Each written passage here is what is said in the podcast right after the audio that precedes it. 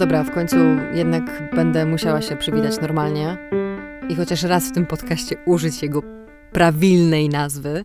Wymyśliłam sobie nazwę podcastu, a raczej inaczej.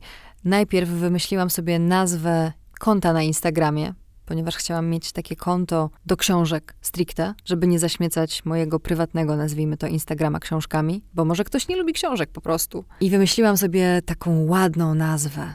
Taka byłam z niej dumna. Taka ojej. I mam za swoje, bo teraz będę musiała mówić po angielsku. A wiadomo, nikt tak doskonale nie zna akcentu amerykańskiego i brytyjskiego i nie potrafi go ocenić jak Polacy. Trudno. Pokaleczę, nie pokaleczę. Bardzo chciałam poprosić o powiedzenie nazwy moją koleżankę Anię.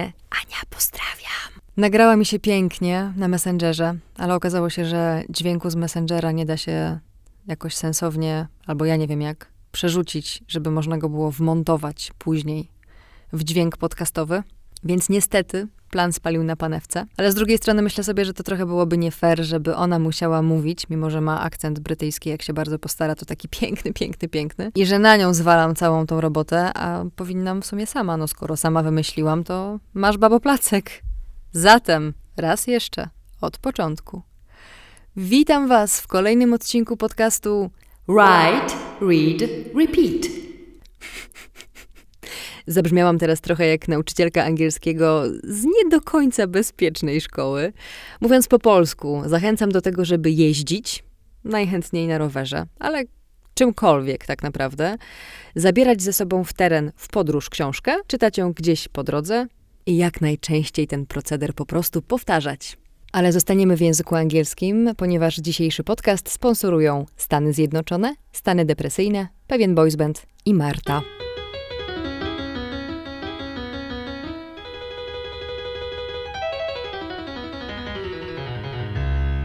Detroit, jakieś 15 godzin samolotem od miejsca, w którym mieszkam.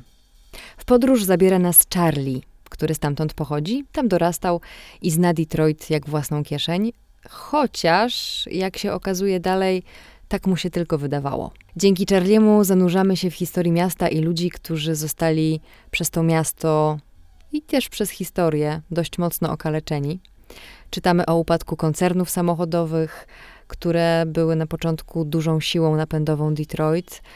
I czytamy o tym, co się dzieje, kiedy nagle człowiek traci totalnie grunt pod nogami i musi się z dnia na dzień przebranżowić, ale w takim najmocniejszym wydaniu, czyli na przykład ze sprzedawcy nieruchomości operującego grubymi dolarami, musi zamienić się w robotnika przykręcającego w jakiejś fabryce śrubki za parszywą dniówkę, która jeszcze na dodatek jest od czasu do czasu coraz bardziej obcinana. A to wcale nie miało tak wyglądać. W latach 50. miasto Detroit zamieszkiwało prawie 2 miliony ludzi. Do tego prosperowały tam fabryki General Motors, Forda i Chryslera. Wydawano płyty Arety Franklin, Diany Ross, Stevie'ego Wondera. I nagle coś poszło nie tak. Powoli okazało się, że taka produkcja samochodowa nie jest do końca opłacalna w tym miejscu, więc lepiej ją przenieść gdzieś indziej. Dodatkowo coraz więcej elementów w fabrykach samochodów mogło przejść automatyzację, więc ludzie przestali być potrzebni. Rosło bezrobocie, zaczęły w mieście królować narkotyki, pojawiła się też przemoc. I koniec końców w 2013 roku władze Detroit ogłosiły publicznie bankructwo miasta. Zadłużenie sięgało 20 milionów dolarów. Ponad połowa mieszkańców wyjechała i obecnie w Detroit mieszka 700 tysięcy osób.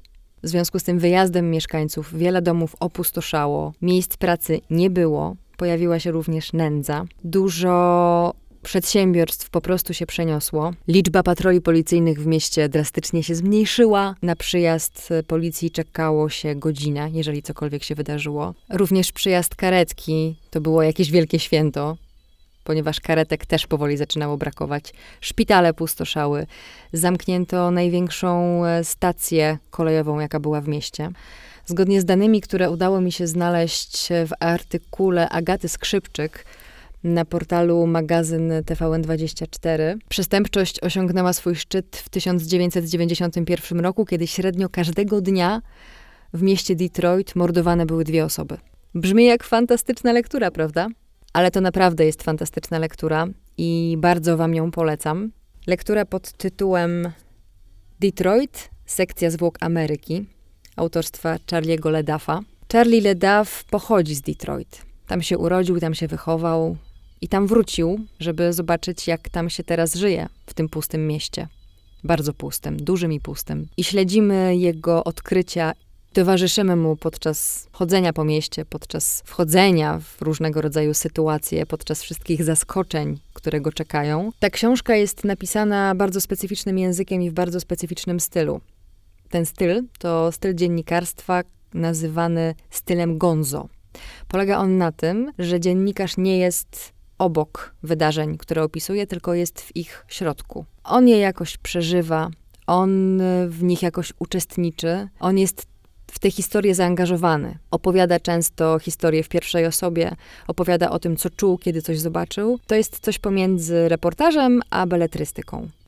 I to jest styl, który mnie urzekł w tej książce, bo myślę, że gdyby nie on, to ja nie byłabym w stanie przebrnąć przez całość i dotrwać do końca. I to nie dlatego, że to jest zła lektura, tylko i wyłącznie dlatego, że to jest mocna i dosyć ciężka lektura.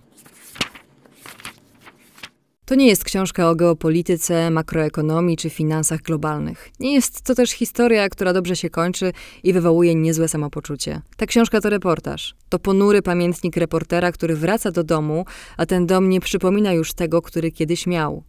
To książka o żywych ludziach, których robota polega na przetrwaniu w miejscu, z którego już nikt, poza tymi, którzy tam zostali, nie ma żadnego pożytku.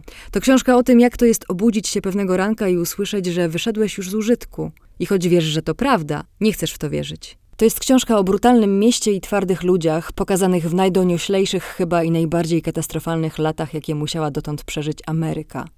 To książka o rodzinie, gliniarzach, przestępcach i pracownikach fabrycznych. O skorumpowanych politykach i upadającej gazecie. O gniewnych ludziach, którzy walczą, płaczą i chwytają się siebie nawzajem, próbując utrzymać się przy życiu. To książka o przyszłości Ameryki i naszych desperackich staraniach, by się przed nią uchronić. Koniec końców, mieszkanie z Detroit jest być może najważniejszym ze wszystkich Amerykanów, ponieważ nikt lepiej od niego nie wie, że wszyscy stoimy na krawędzi szybu. Czeska Praga. Siedzę właśnie na ogrodzie wynajmowanego apartamentu gdzieś na obrzeżach miasta. Z lewej strony widzę wieżyczkę zakładu karnego. Tak, są takie miejsca w Pradze. A z prawej strony biegają sobie psiaki i koty właścicielki domu. Jest lato, mam święty spokój i pewnie zaraz wybiorę się na pyszne, podobno najlepsze i rzeczywiście są bardzo smaczne, lody w Pradze. Do lodziarni Creme de la Creme naprzeciwko Praskiego Teatru Narodowego. W międzyczasie, przed wyjściem, dostaję wiadomość od Marty, z którą po kilku latach odkurzyłyśmy dawną znajomość. I Marta pisze do mnie o książce, którą przeczytała po tym, jak trafiła na mój Instagram. To Shit Show Charlie'ego Ledafa. Książka, z którą ja miałam bardzo duży problem i mam go nadal. Książka, która nie za bardzo mi podeszła. W tym wypadku styl Gonzo totalnie był obok tego, jak chciałam czytać tę książkę. Tam jest duża slangowość języka, strasznie duże chojraczenie, mnóstwo wulgaryzmów, bardzo wyrafinowanych często zresztą. Ciekawe tłumaczenie, naprawdę. Te wulgaryzmy przeszkadzają. Czytając, czułam się, jakbym obserwowała autora w roli takiego cowboya, który jeździ od miejscówki do miejscówki i relacjonuje, co takiego drastycznego tam zobaczył, chwaląc się jednocześnie, że w ogóle to zobaczył. Mało tam empatii, dużo autorskiego ego, przynajmniej tak to czytałam. Oczywiście dzięki temu, co Charlie Leduff opisuje, można się dowiedzieć wielu ciekawych informacji, na przykład y, o tym, co się dzieje na meksykańskiej granicy. Są też y, wątki około rasistowskie, które kierują do kolejnych wątków. Bardzo dużo jest tego dookoła, dużo złego w tej książce, pokazanego w może trochę zbyt lekki sposób. Ale no, miałam tutaj mówić tylko o dobrych książkach, tak sobie założyłam dobrych w mojej opinii oczywiście, więc do brzegu. Na szczęście w tej całej historii Marta postanowiła po lekturze Shit Show trochę jeszcze pogrzebać w literaturze Charlie'ego Ledafa i sięgnęła po Detroit właśnie. Napisała mi na Messengerze taką krótką recenzję, ponieważ pytałam ją, no i jak? Czy warto? Czy opłaca się sprawdzić? Styl podobny, ale zdecydowanie mniej bombastyczny. Więcej introspekcji, więcej historii samego autora, ale bez tej całej egocentrycznej otoczki. No i tłumacz ewidentnie dostał nakaz wygładzania co bardziej kwiecistych bluzgów. I ja po tej krótkiej recenzji stwierdziłam, będzie czytane. Jak tylko wróciłam z wakacji, podjechałam rowerem do biblioteki i wypożyczyłam Detroit, sekcja zwłok Ameryki. I bardzo nie żałuję. Bardzo było warto. To jest trochę książka dla masochistów, moim zdaniem, ponieważ czyta się ją, chociaż się nie chce czytać, bo po pierwszych rozdziałach, w zasadzie już po wstępie i pierwszym rozdziale, coś nas boli w środku. W trakcie czytania ja miałam wrażenie, że na ramieniu mam kogoś, kto mi szepcze do ucha: Ej, jutra nie będzie. Życie jest bez sensu, wszyscy umrzemy.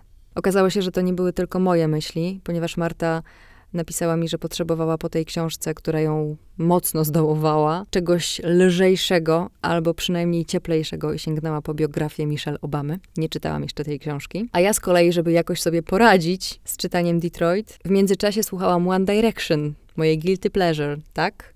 Jeżeli chcę pomyśleć, że świat jest dobrym miejscem, życie jest proste i wszystko się uda, włączam sobie One Direction. Działa zawsze.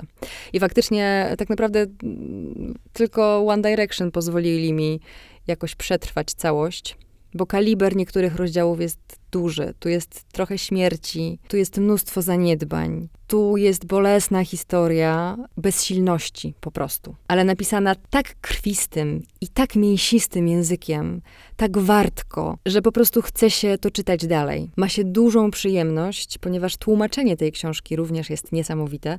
Tutaj wielkie brawa dla Igi Noszczyk, która zrobiła przekład. Fantastyczna robota, naprawdę. A ja przy okazji czytania tej książki zrobiłam sobie małą wycieczkę. Weszłam na Google Maps i pospacerowałam po Detroit. Najbardziej podobała mi się Michigan Central Station, czyli główna stacja kolejowa w mieście. Gigantyczny budynek. Ten budynek kupił bodajże, ale na pewno chce odrestaurować Ford. Jest w trakcie tych prac. Wiem, że do 2022 roku chcieliby tam otworzyć mm, takie miejsce dotyczące technologii mobilności, chyba tak to się nazywało, bo Detroit się w tej chwili odradza. Dawni mieszkańcy, którzy wyjechali, wracają, ci rdzenni zaczynają wierzyć w to, że coś się zmieni na lepsze.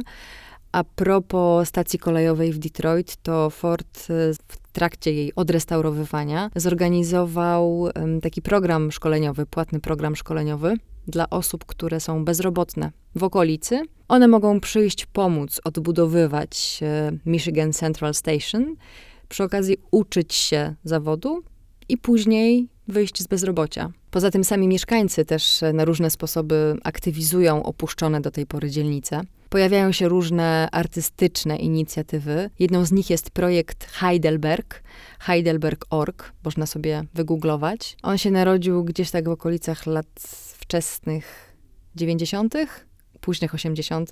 Po prostu jedna z dzielnic, taka już naprawdę upadła, gdzie domy stały puste, niszczały, mm, została zamieniona w taką dzielnicę sztuki. Domy pomalowano na przykład w kolorowe kropki, na trawnikach pojawiły się różne instalacje artystyczne, wykonane na przykład ze starych śmieci. Po tej dzielnicy około artystycznej oprowadzane są wycieczki, tam są organizowane różnego rodzaju warsztaty, spotkania artystyczne, więc dzielnica zaczęła nagle żyć była już umarła, myślano, że nic z tego dalej nie będzie, a tu proszę, niespodzianka.